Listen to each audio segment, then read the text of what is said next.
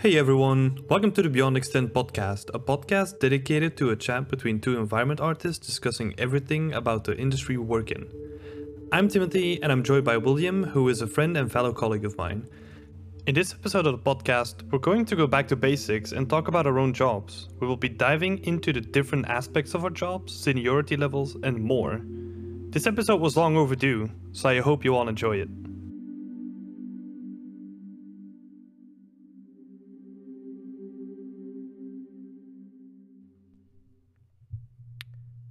William. Welcome back to the podcast on episode 11. And also, Ooh. welcome back, everyone who's listening. Yeah, welcome back, guys. Thanks for tuning in. Oh, yeah. How are you doing, man? I know that I ask this every week, but Yeah, and it's always the same answer. I'm I'm good, but I'm just a little bit tired. You know. How about Yo. you? I'm doing good, man. Like, uh, I've been having fun um, working on my personal work recently. Like, uh, stuff is really uh, getting some traction now that like all the other stuff is finding like uh, a certain rhythm. So it's uh it's coming along nicely. Sounds good, man. Awesome. Oh yeah. So, how do you feel about just talking about our jobs for this podcast episode? Oh, this again? Yeah, of course, man. I mean, uh, I uh, I think it makes a lot of sense to talk about what we what we do all day, right? Yeah, because we we have like well, this is the eleventh episode, and we haven't even talked about what we do on a daily basis, or what what just in like general terms is it what what it's what it's meant to be to be an environment artist. Right. So uh, it feels like this should be like episode one or two, but hey, here we are. exactly. It's uh, you know, better late than never. Yeah, exactly. So um yeah, to hit that off, we're we're just gonna talk about like what does it actually mean to be an environment artist because a lot of people think that it's just you taking control of the entire environment and just building it, which is like the the the initial idea that I had for the job as well. Um, but it's way more granular than that because it gets split up into like different categories. Yeah. So technically, me and Will were both environment prop artists. Yeah. But We've got the same job description. yeah, exactly. So, but but here's the split. Like I focus more on the levels themselves, whereas um yeah, if you want, if you would just want to go ahead and tell us what you focus on, Will. Yeah. So I actually started off uh, also focusing on, on, on level art, kind of like you, but I transitioned back because that's what I what I used to do at um, at the at my previous job is uh, doing more props and um, and uh, or asset creation, whatever you want to call it, right? Mm-hmm. So I kind of transitioned back into doing more of that just because um, I really like doing it. I really it's I mean I also like doing level art, um, but I think I would say there's probably people that um, that it comes more natural to to do level art, and um, for me it's just the most natural thing for me is just making props. I don't know. I just and I think that's what I'm like that's what I'm best at as well. It's I think my my strengths are in just making a nice quick high poly and uh, even though I like stuff like um, environmental storytelling, you know, some set dressing, all that stuff, it's I don't think it's like my favorite thing to do. Mm-hmm. So, uh, but that's the cool thing, right? That in, in a lot of jobs, um, or at least in our job, we have the possibility to kind of do what we want to and transition into a role that fits us best, Yeah, yeah. and that's really cool. Yeah, it's also something that that happens naturally over time as you as you find your passion and you delve more into the stuff that you want to do Yeah, and you explore the stuff that you don't really know if you want to do it or not and then uh, find out if you want to do it. Um, so yeah, that that led you to to focus more on the props themselves. Where from from my side, I love to focus on like the the level art, like the composition of the spaces, like Hmm. creating interesting spaces for for the player to walk through and yeah so so this is where like one of the splits happen that is really obvious within our studio where we have like uh a, a lot of people are focused more on level art, and then we have a couple of people making making the props themselves. But there are there are more the divisions in environment art itself. Like I've I've heard from from other companies that they have people that work on purely natural assets, for instance. They only Yeah. do like um, foliage or rocks or whatever you want to call it, like the the, the plants. The, yeah, yeah, the more Mm. natural environments, basically.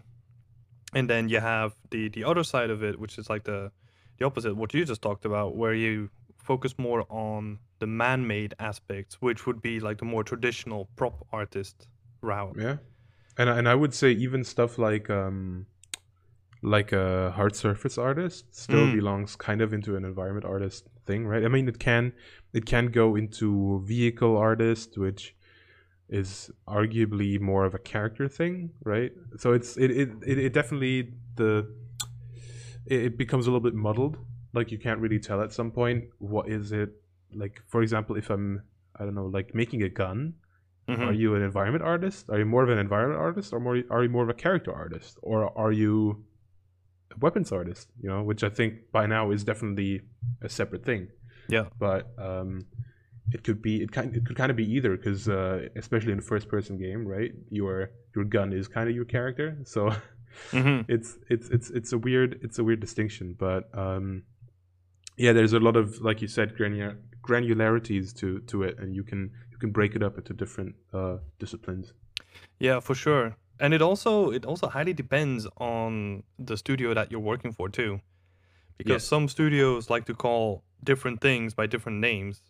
Where um, like a really simple example is like uh, a junior or an associate, which is like the more Right. used term in uh, America. That's like a really simple example, like uh, detached from from what we're talking about. Yeah, Um, and um, one of the level designers at our studio told me about uh, that he worked. He used to work in a studio where uh, the level designers would actually also do all the level art, and then the artists were simply making props and making uh, like make making the the assets for the environment, and then oh, okay. yeah all the level art would be handled by by level designers as well which is seems i don't know if it's the best idea but um it, it was like he was working on games where i guess there was not like that much of a incentive like there was it, it wasn't as important as it might be in different games Yeah, it, it kind of depends on the game as well, right? So yeah for for like a, a tactical based shooter where like the level design is really important, it might be might be really good that just the level design focuses on addressing the level because there Right. is so much overlap between level art, um, like an environment artist and a level designer too. yeah yeah i mean that's that's that's the thing right it's there's no clear cutoff point usually hmm I mean, of course, you can say, well, if this person starts doing this as well, then maybe they're not an artist anymore. They're doing more of a level design thing. Yeah, But it's really hard to say what exactly you are. And I think that's why that's why right away when you get hired, they don't tell you you're going to be a prop artist or you're going to be an environment artist.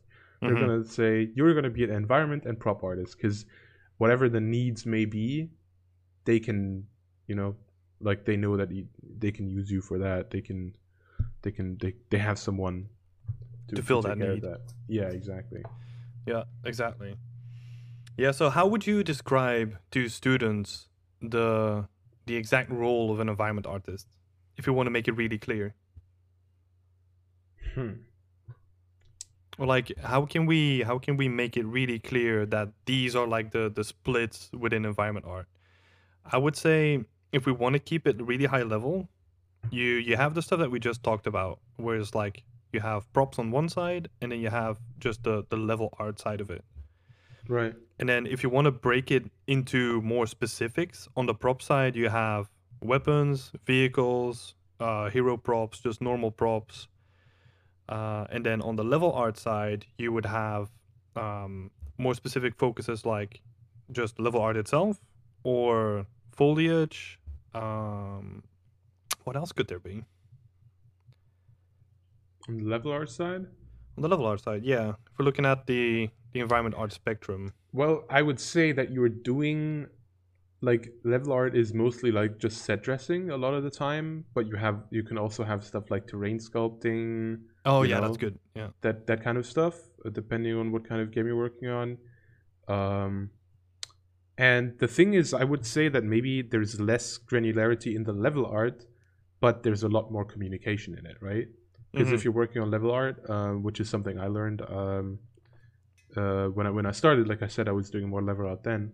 Yeah. Is there's there's just of, of course you have to talk to your to to the other artists, but you also have to talk to uh, yeah to level designers, obviously technical people like tech, tech artists, Mhm. Stuff like that. Um, narrative and Na- yeah too. narrative as well yeah so yes you have to take care of a lot of stuff and it's it's really fun i, I uh, that part of it i really like um even though i thought because i at first i thought i might not because i really love just putting my headphones on and then just making making a prop for a day and then you know Mhm. just doing doing it on my own but it's that, that was really cool because you you also learn a lot from other disciplines right and then you you know the next time you're doing something you already know hey i'm not going to do it like this because then the level designer is going to be angry with me so yeah, i'm just going yeah. to do it that way from the start right so it's it's definitely um more collaborative but um i- it's more yeah I, I couldn't break it down as much as i could props maybe i would say right Mm-hmm. Mm-hmm. Yeah, but that's a good way of looking at it. Like, um, if you look on the level art side, you have the terrain sculpting, the the set dressing itself of locations, and then in some studios you might also be involved with just the the setting up of the space, like the the, the more conceptual part. Yeah, and and um, like modular sets and stuff like that. I would Mhm. say I wouldn't put it in like the props category, right? So if you're making like a like trim sheets and and modular kits for houses, Mm-hmm. it's it's something that might might belong more into the level. Like I would say maybe level artists would that would be something that they would do in terms of modeling, Yeah, yeah. right? Oh, But- uh, another thing we haven't talked about is uh, materials. That's another part Yeah. of being an environment artist. Is some people just uh, sit in Substance Designer or in, in ZBrush or wherever all day and make cool materials for the rest of us to use, right? Yeah. Well, this is this is so weird, right? Because we don't really get to do that. Right. because I I come from uh, a job where I used to do that. I was uh, responsible for, like you said, like creating a modular kit, and I was also responsible for creating the materials for it too. Right. So I was basically the owner of that entire kit, and to make it look good was just my sole responsibility. Where right. right now it feels like you said way more involved. Like i'm talking to to a lot of other people getting a lot of feedback from different disciplines as well from narrative from concept from uh, art direction. Like there's it's it's way more involved. But um when when talking purely about materials um i would say that a lot of the big companies already have such a massive library of materials anyway created by a dedicated team Hmm. um, that you as an environment artist don't get to touch it as much right. because But I think at, I think as uh, like under the umbrella of an environment artist, that's Mhm. that's one one thing of it. Even though there is like a spec like it's it's not you're you're not going to be doing s- some materials some of the time. You're either going to be doing them all the time or not at all. I would say most. You know what I mean? yeah, yeah, like yeah, you're going to be the dedicated guy, but I would still put it under the umbrella of environment artist. yeah, yeah, for sure, for sure.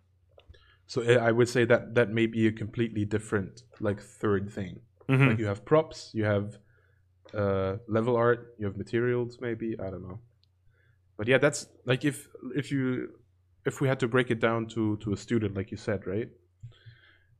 I would say an environment artist is the person who takes care of making the the playable space look good yeah, and it's it's I think it's really important to say look good because that's what we do. We don't we don't create the playable space. We're not the people thinking like, oh, there's gonna be a gate over there and a thing over there, because that's what concept. Like if, if you if, if you're in a bigger team, concept people are gonna do that. Mhm. and uh, and you do you're not like oh there's going to be a thing over here and then over there because level design is going to take care of that. yeah, of course, if you're in a in a smaller team or if you're working on personal work, it's different because then you have to do all of this stuff. Mhm. But uh, in a big studio, let's just say. So essentially, what you're doing is you're taking the ideas from concept with the uh, with the backstory that narrative came up with. You take the the block out that level design made that works with uh, with your gameplay, and then you pretty much just put makeup on it and make it look nice, right? Yeah. And That's you and you try to create like the the lo- uh, location that feels good and that Yeah. feels like it could be like a real location where before it's just a block out the space doesn't have an identity yet and you're there to put that identity like you said like using using the the bricks that narrative and concept provide and you just build the entire thing basically Right. yeah that could Yeah, be a good way of uh saying it Yeah, because that's that's I think it's really important because sometimes people think, I mean, uh, it's like I think I I uh, I know we're talking to people that have some you know some knowledge in this uh, at least, but when I talk to people that don't know anything about um, this kind of stuff, Mhm. then it's it's it's a lot of the time it, it can be really hard because uh, people are like, oh, you're a programmer. Well, no, not really. Uh, oh, you're a game designer. Uh, almost. And then, oh, so you design the levels? And I'm like, yeah, close enough, right? But um, but that's the thing. That's why I explicitly say we make it look good because we don't we don't create the world itself. We just take the the the blocky gray world that someone else created and we we make it look nice. yeah yeah And we make it look nice by either creating materials, making making props, or taking those props and scattering them, them around the world. Right? Mhm. That's kind of yeah. Yeah, that's basically how I started out in the industry. Like before before I joined the studio, I Mhm. didn't have an idea of what it truly meant to be an environment artist. Because Yeah. I was doing my personal work and I was responsible for everything. Like I was uh, also responsible for VFX, which is something that we didn't really talk about. Um, but like VFX, materials, the block out itself, like the composition, everything I was responsible for in my personal work. And then you you get into your first job and then you realize that a lot of the things that you spend time on are not really your responsibility anymore. Oh yeah, yeah. So I mean that's the big thing with the materials, right? yeah, Because if you work on your own stuff, you don't have a huge library of uh, pre-made materials. But if you work on a big, uh, big game, they're not gonna make like they they're not gonna remake all of the stuff all the time. They they just have a big library of them, right? hmm At least with a lot of the studios. yeah, yeah, exactly. And then that's that's another restriction that is put up on you, right? Like uh you have to kind of know what is available, kind of know what you can use in the context of your environment that you're trying to build and kind of use those restrictions and be creative with them too. Yeah, yeah, exactly. That that's actually one of the things that really uh, that I really like about making games is that restriction part of it. hmm So of course these like these restrictions can be super uh, frustrating at some point where you're like, I just want to make this look nice. Like, why can't you just let me do this or this? And they're like, no, no, don't work. Um, either because of limitations of an engine or a budget or some other reason. Yeah. Um, but it's that's what kind of makes it fun for me at the same time. Because if I were work, working on on movies, which I I'm sure have their own restriction, uh, I've never done uh, CGI for a movie, so I'm I don't have any idea what I'm talking about. Is what I'm saying. so um, I assume that there's also some kind of limitation, but at at least like budget wise, um, like uh, poly budget wise and texture uh, size uh, yeah, yeah. wise, Everything gets rendered to an image anyway, so there is no restriction when it comes to that. Yeah, so you can kind of go crazy. But I like that. I like having normal maps and faking stuff, you know? like making I I like making stuff look good even though I know that it's like it's it's bare bones, right? Like Yeah. it's just got this, it's just got this, but it still looks good. That's that's what really excites me about game art. Yeah, I agree. Like there there is some sort of pride that comes into it too, right? Like Yeah. even even if the consumer doesn't know it. Like Right. we we as artists were like, look, we had to work with this engine. We had to work with these tools and this is something that was never done before to this Right. degree, but we still managed to pull it off. Yeah. Even though we made some uh technical artists cry. I'm sorry technical artists, but But yeah, yeah, that's a good point. Like uh it really makes me think about all the all the moments where uh as an artist, like I would have this idea and be like super excited about building it. yeah. And then being like, "Oh, but then this restriction I don't know if we can make it work. And then this other restriction, hmm, maybe that's not going to work too. But that's where the collaboration part comes in, right? Because then it's like, okay, I don't know what these restrictions mean accurately. So let me talk to a technical artist. Or maybe I can give my idea to like a concept artist and they can do something even more cool than I have in my mind. And they can put it on paper and help you maybe pitch the thing be like, look, this is the idea that I had. This is sketched by the concept artist here, and this is how I imagine it looking. yeah. There's, there's, yeah, that's a really good point. Like the collaboration part of it is is so nice. Yeah. No, it's it's that that is true. I think. Yeah, By the way, I just go yeah. ahead.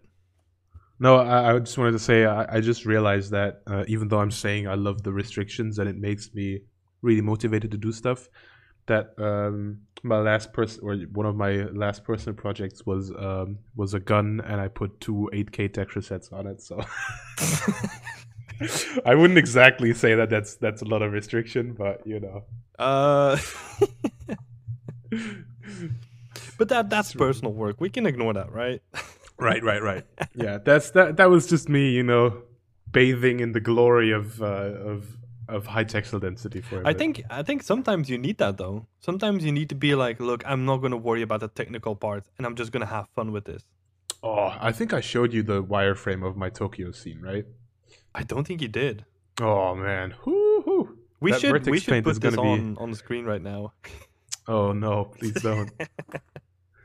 uh, well, because the thing is, I just put edges everywhere because I uh, I use a lot of vertex paint. Mhm. So uh, Oh yeah, yeah. it's just fucking it's tessellated all over the place. It looks great. and there's there's like because I'm I'm making a stylized uh, Tokyo scene. I don't know if I've really talked about this on the podcast before. I think Um, you did in the beginning. Yeah. Yeah, I might I might have, yeah. And um there's like all these wires, all these cables hanging from the poles, right? Because that's like one of the key visual aspects of like a Tokyo street.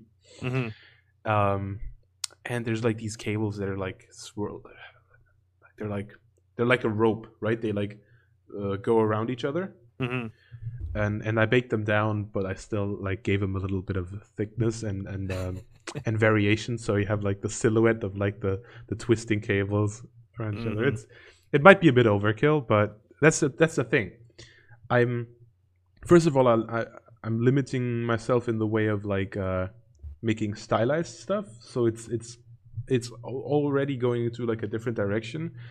But what i think is really important as well about stylized stuff is then having having interesting silhouettes and not Yeah, having yeah, e- everything be like super straight.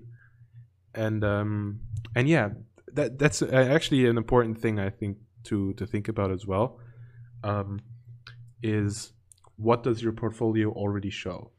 And in my case it's i already have some stuff from like previous jobs up there hmm so people like if a recruiter were i mean i that's the other thing. I'm not like i'm not like a guy in uni who needs to find a job right away right? I've, I've got one and i'm happy. So um, if a recruiter were to look at my my stuff they would see okay he worked on those games before so he probably knows how to optimize something for a game. Yeah. which means i can ki- kind of go crazy in my in my personal work right i'm just trying to make it look nice Yeah. And You don't have anything to prove anymore at this point, because exactly yeah like the, the hardest thing to get into is just to get into the industry, right? Yeah, yeah. Get your foot in the door. That's the that's the big one. Yeah, yeah. So, how would that tie into um, your job as an environment artist? Because I, I do think that's a good point. Like, uh, you basically create your own job, by focusing on the things that you love to do, especially as a student or like as a person trying to get into the industry, like the the art that you create is probably the job that they're gonna hire you for. Yes.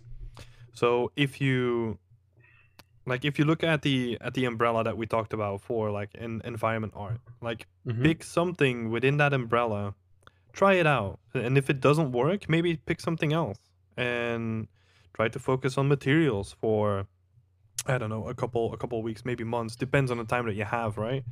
Right. But yeah, especially as someone trying to get into the industry, um, really try to experiment in the beginning and try to get like a good, solid job that you kind of know that you love to do from the get Right. go. That doesn't mean that you can't pivot when you're inside of a studio. There's still like plenty of options to do that. Um, you can you can still grow organically within like a new role. But And yeah, go ahead. and um, you don't have to be tied to one either. Like that's what I that's what I told my manager was like, I really like doing props and stuff. That's like my I would say that's my number one passion.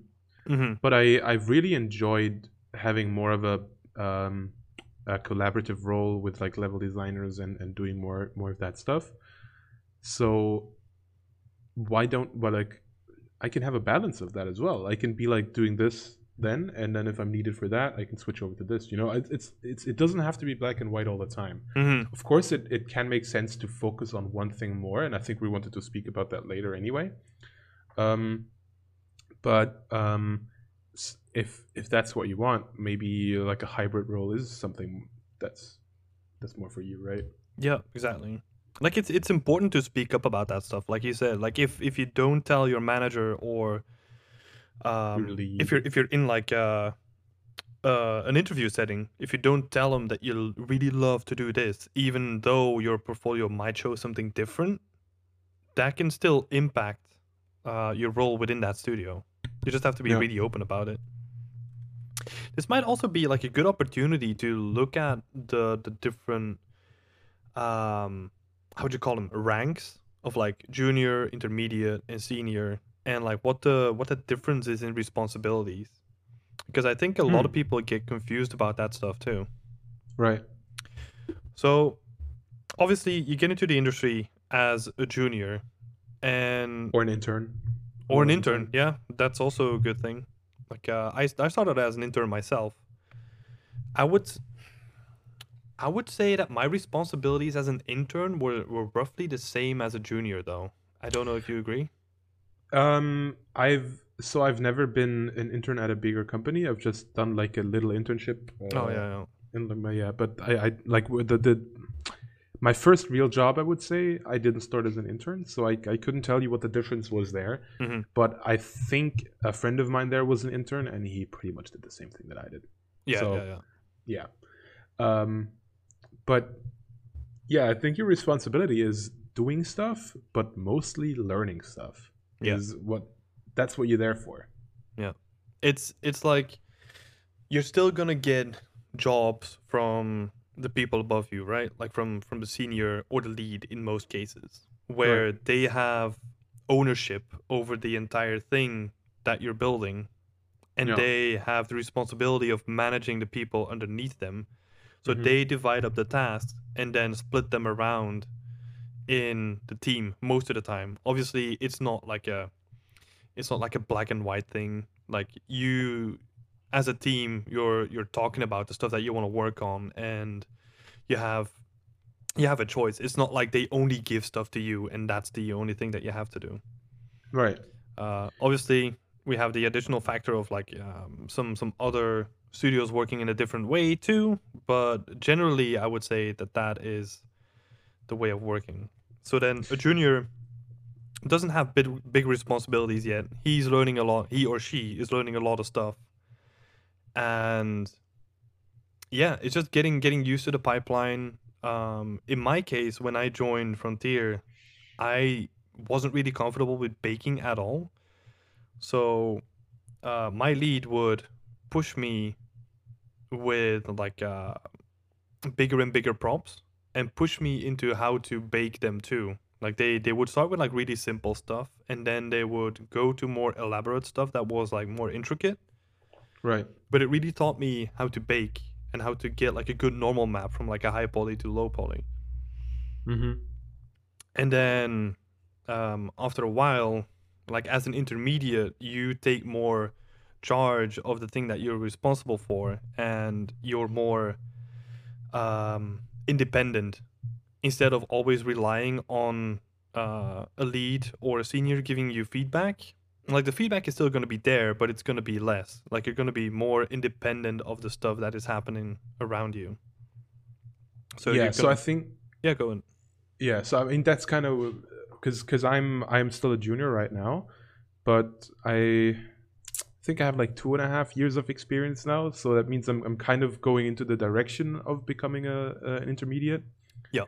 Um, and I would say like that's that's what I've been told a lot at, at my previous job and also here, is that the job I'm doing or that that juniors are doing is often the same thing that regulars are doing hmm like the exact same task but you just have more opportunities to to ask questions to to like you you and you're like you said you're you're less independent maybe? And Um, timelines might be a little bit more lenient too. yeah could that that's true. That could be a- a thing as well. And you don't have other responsibilities right? Yeah. that i think that's a big thing.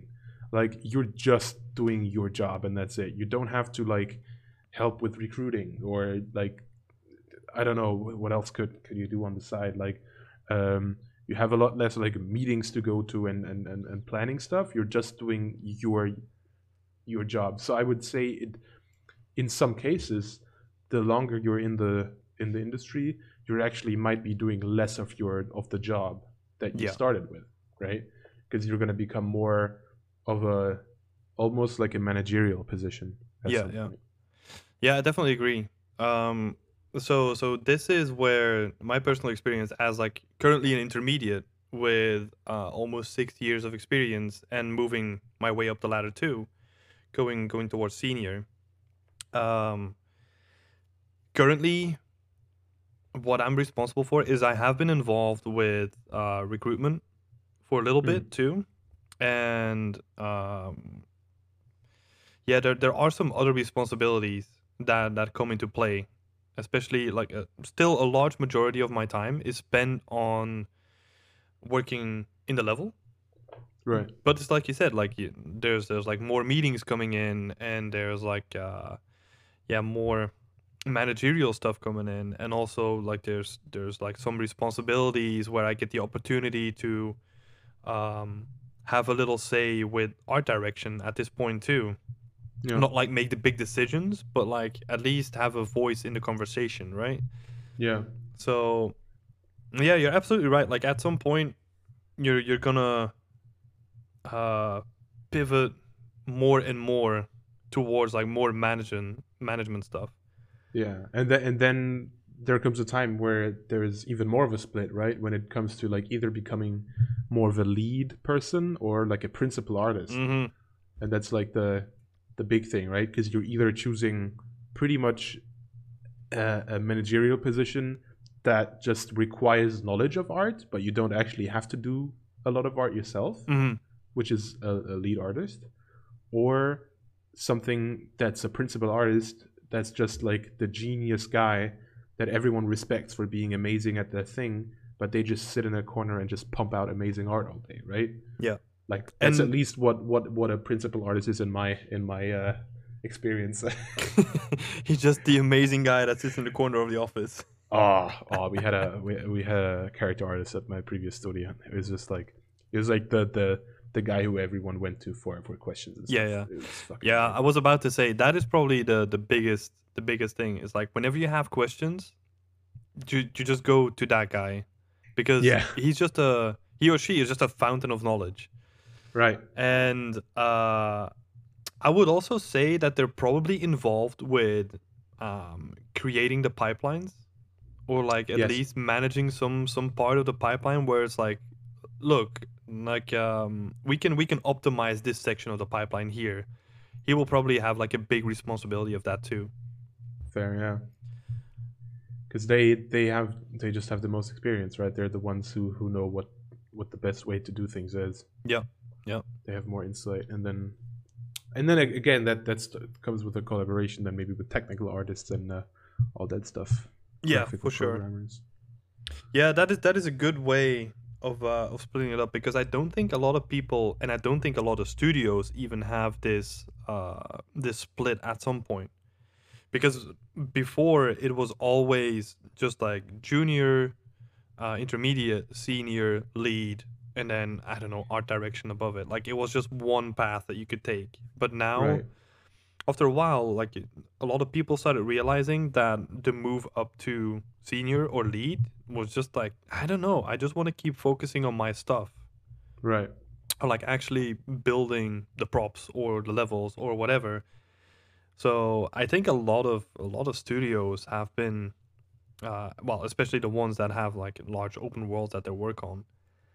Um, they have like this split built in, where they recognize that not all people might be suited for like a managerial job, Exactly. Yeah. and they just want to focus on their art. and that's and that's a weird thing right because um because you want when a person has a lot of experience doing something like let's just say props hmm then it would make sense to just have have them make props right? But at the same time you could also have other people make the props and then this experienced person is the one that that's telling them how to do it right? So then you lose that person making the props but you gain a lot of people that are learning from the person. So that's that's the thing right? And, it- Mhm. and like you said some people are just are more hands-on and they're like yeah i just want to do this myself. And some people are more like maybe, maybe even because then at this point you're probably gonna uh, uh, like you you were probably in the industry for like 20 years already or 10 or 15 whatever. And then you might say oh yeah actually i don't want to do props anymore you know? I, I did Mhm. this for the last 15 years. Now i just want to be the guy who manages people doing props Yeah. right? Or give he was giving feedback who's using his expertise and his um his experience to to show other people how to be better or even move to something like an art direction perspective like Yeah, exactly. I think that's a that's a big factor of it too. It's just the age and the longevity within the industry, because I think it's it's natural for people that, like you said, like do do props for like 10, 15 years. They there is a point in your life when you're just like, oh, maybe there's something more to this. Maybe I can I can uh, I don't know help help other people out by training them or like mentoring them. Mhm. and yeah i think i think that's where you see the the variation come in too. Yeah. However there are people that are just like super specific on what they love to do. And yeah. yeah they're just hyper focused on that too. That's the thing. That's why it's we can talk all we want but of course it's always going to be an individual thing hmm right yeah yeah. nothing nothing is uh is black and white in this. Yeah. Because like location um location studios like uh, other other structures of working like they could they could all have like uh different perspectives on it. I know i know some indie companies are uh moving away from having job titles at all. So they just wow. have like look you're just you're just an employee.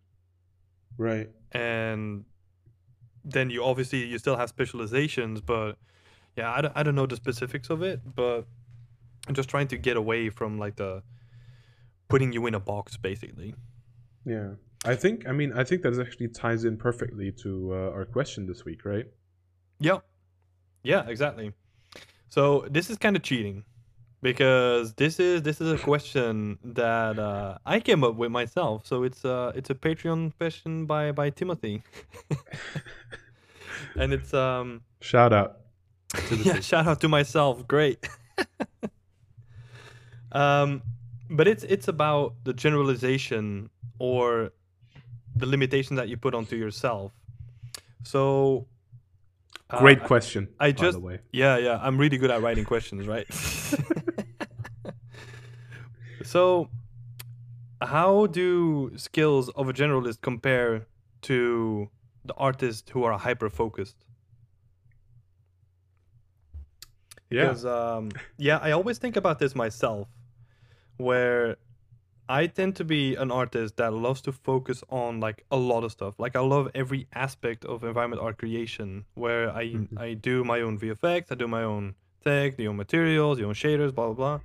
Like I, I like to do everything, and I was just wondering from your perspective how this compares to uh, a person like me who loves to do everything, or uh, a person that is hyper focused on their skills. Like, is there uh, is there a good and bad thing about it? What do you think? So, um, I mean, like I said previously, right? I uh, I love doing props. It's my favorite thing, um, probably. But I I like having that balance of doing other stuff as well.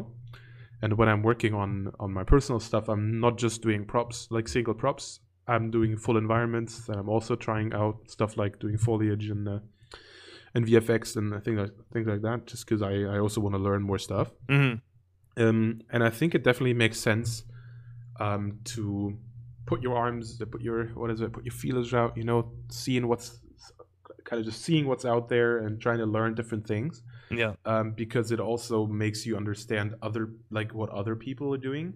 So it, it makes it so you the way you work, you can make their jobs easier, right? So if you work on a prop that's going to be animated and you have had some experience with animation, you kind of know I have to do this like this, so the animator is going to have a better time, hmm right? Or yeah, whatever. Um, and so I think there's definitely value in that. Um, But that is just what- general knowledge, right? Because yeah, that, that could, is, yeah. that is not like generalizing yourself where up until a point you're as good in uh rigging or animation as you Oh, are yeah. in environment art. oh yeah, no, no, yeah, yeah. I'm talking. I'm just talking about like just knowledge in general. Yeah. but um, I'd say it really depends on your working environment as well. Because in a big studio, if there's going to be thousands of people working there or hundreds, um, you're probably going to be a lot more specialized hmm than than anywhere else. Because you have this department that only does this part, and then this department who just they all focus on one specific area. Yeah. but in in a smaller studio you're going to have to wear a lot more hats right? You're going to be not just the environment artist but also the character artist and the texture artist and the i don't know the rigger as well. So um i think it really depends on where you want to go. Like we we always heard uh at our uni that uh, people don't want a swiss army knife. Yeah. like but i think some people like it, it could make sense to be a swiss army knife if you know you want to like work on something that's a little bit more indie um like it can it can make sense to be able to do more things hmm but if you i would say if you want to end up in in the triple a or like double a whatever like bigger bigger studios it probably makes sense to focus at least on one umbrella right Yeah. so if have, we say that one have one skill that really stands out compared to all the other ones. Yeah. So let's just say if you're going to do, if you're not sure if you want to do level art or prop art, that's fine because it's at least it's both environment art hmm under the environment art umbrella. Um, or if you're like, ah, I like rigging, but I also like doing characters, but I also like doing animation, then okay, that's maybe still alright because you know it's it's it all kind of comes together, so you can work somewhere and maybe, like we said, develop into a role that's more specific in the end. Yeah. But if you're like, ah, I like characters, but I also like making environments, but I really like uh, scripting as well. Yeah. Then and throw concept you- art in there too. Yeah, yeah, just throw yeah, because why not? Um, then it might be um, it might be worth it to focus on one of these things, Yeah. like or or find something if if there is something like that that can kind of combine it, right? Because maybe if you like scripting, but you also like characters and environments, then maybe you can be like a technical artist uh, that can write scripts for the environment and character artists to make their Mhm. life easier, right? I don't know. Yeah. Uh, but Yeah, man, I Yeah, agree. it's- Like, um, I would, I would definitely say, like, like you said, focus on the on the umbrellas, uh, because if we're if we're gonna take gonna go back to just a hyper focused envi- like artist in general, like if I'm looking at freelance, you have the really good ones, which Mhm. are like the top of the hill, and then you have like a lot more people that are that are down on the other sections of the hill wh- who are more generalized. But like the, the Right. people that you know or that you know the work of, they tend to be like super specialized. Like uh, Vitaly Bulgarov. I don't know if you know him. Just like a, Mm, a I hard hard surface uh, designer, and he's just like yeah, he's known for that stuff. Like he doesn't do anything else. Um, at least at least he doesn't show anything else. But that is like yeah, people Oh yeah, look up yeah. to Of him. course, I know him. Yeah, people look up to him, but it's it's because he's like hyper focused. And I wonder if we know people that are super generalized that stand out because I can't really think of an example at the moment. Um, I just know that there's this guy. Um, I never remember what his first name is. It's either Michael or just Mikal Kubas. I haven't heard yeah, about him. Yeah, it's. Mikal Kubas, and he's um, so he makes he, he like he made a bunch of guns and hard surface stuff, and right now he's working on um, a really amazing uh, procedural generation of uh, of medieval houses. So he's doing like some- oh yeah, yeah, yeah. yeah. And I don't know, I wouldn't say he's like a generalist just because he does two different things. One that's more that, that was just guns and one that's just like environment and technical stuff. Yeah, he But just pivoted at some point, I think. Yeah, exactly. But I just wanted to shout him out because he's a fucking amazing artist, man. Yeah, yeah. Yeah, his stuff is But yeah, I don't know. Yeah, I, I'm not sure if there's like a person on ArtStation that's like super famous because they do all the different things. I don't. Yeah, well, yeah, that's you also have to take that with a grain of salt, right? Like being famous, quote unquote. Uh, famous. Yeah, yeah, yeah. But I mean, uh, just like being like that, that people know your name. yeah, yeah. In in the in this particular circle is what I'm saying. hmm No, no, I get it. But uh, yeah, that that always makes me think. But um, if we take it back to like the studio environment, I think from what I can see mm, is that there there was also always this big push of like you said, like the studios don't like a, a Swiss Army knife.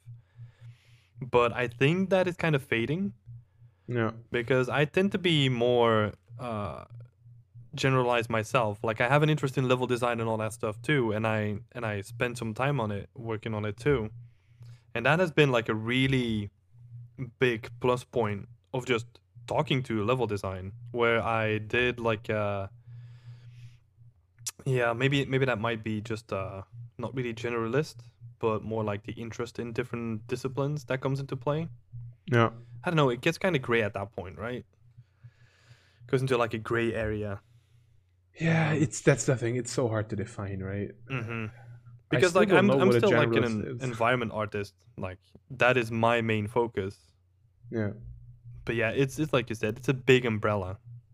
Yeah.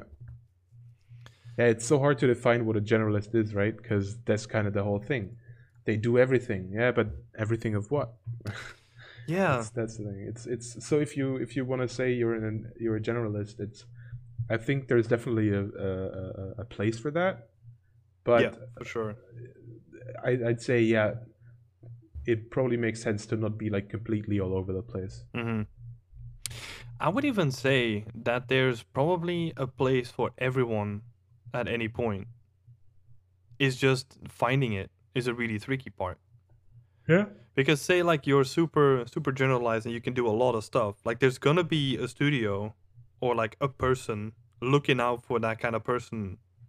Um, Probably right. Yeah. at some point. But it's like yeah, you just have to line up and be yeah, be kind of known and like get to know that person and then just hit it off. Mm. Yeah, I don't know. This is this is like a, a good subject for thought. Like I wasn't really expecting us to go that uh that meta on this, but makes me think about a lot of other things too. Hmm. So uh yeah, man. I I really hope that answers your question, Timothy. But uh oh man. This this is we're going down a rabbit hole. Yeah. This is uh yeah, this is good. All right, no, but this this was a good talk. Like uh yeah, I I enjoyed it. Like there was uh there was a lot of good stuff in it. And yeah. I, I hope, and I, yeah, go ahead. no, I just hope that it makes it makes it just a little bit clearer to people what uh what we do and what you might do if you want to become an environment artist in Mhm. the future. So, or if you already are, then maybe it's it's still a good reminder of what you should be doing. Yeah. I would say? I would say one takeaway from this is um, look at all the available options, do a little bit of research, but keep doing what you love. Yep, because that, that's really important. Uh, don't just do stuff because you think it's what people want, because then you have an you have a portfolio full of something you don't like doing, and that's what people are gonna hire you for. So you'll end up doing something that you don't like doing, which uh, is not great. Yeah, that that would suck. Yeah, that's why I think it's so important to to have personal projects that that reflect what you want to do in your job. Mm-hmm. Yeah, for sure. uh, I 100% agree, man. Yeah, because that's yeah, that's the thing. That's what they're gonna hire you for. Yep. If you wanna if you wanna become a character artist, but you think you have to do uh, guns because uh, for some reason, then and you're gonna get hired to make guns, but you're like, oh, but I just wanted to make characters. Mhm. Like that. That's, uh, so Yeah. Just do what you love, people. yeah, that's what a, what a nice note to end on. You know. Yeah, exactly. All right. Thanks for listening, everyone. Yeah. Thank you guys and girls. Catch you in the next one. Bye bye.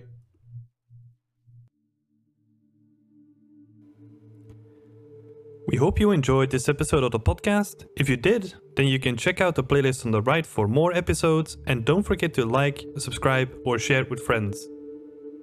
If you're an environment artist trying to break into the industry or just looking to grow your skills, you can find a ton more resources like weekly tips, blog posts, and more on beyondextent.com. But that's going to do it from our side. Thanks so much for joining us, and a shout out to all of our Patreon supporters who made this possible.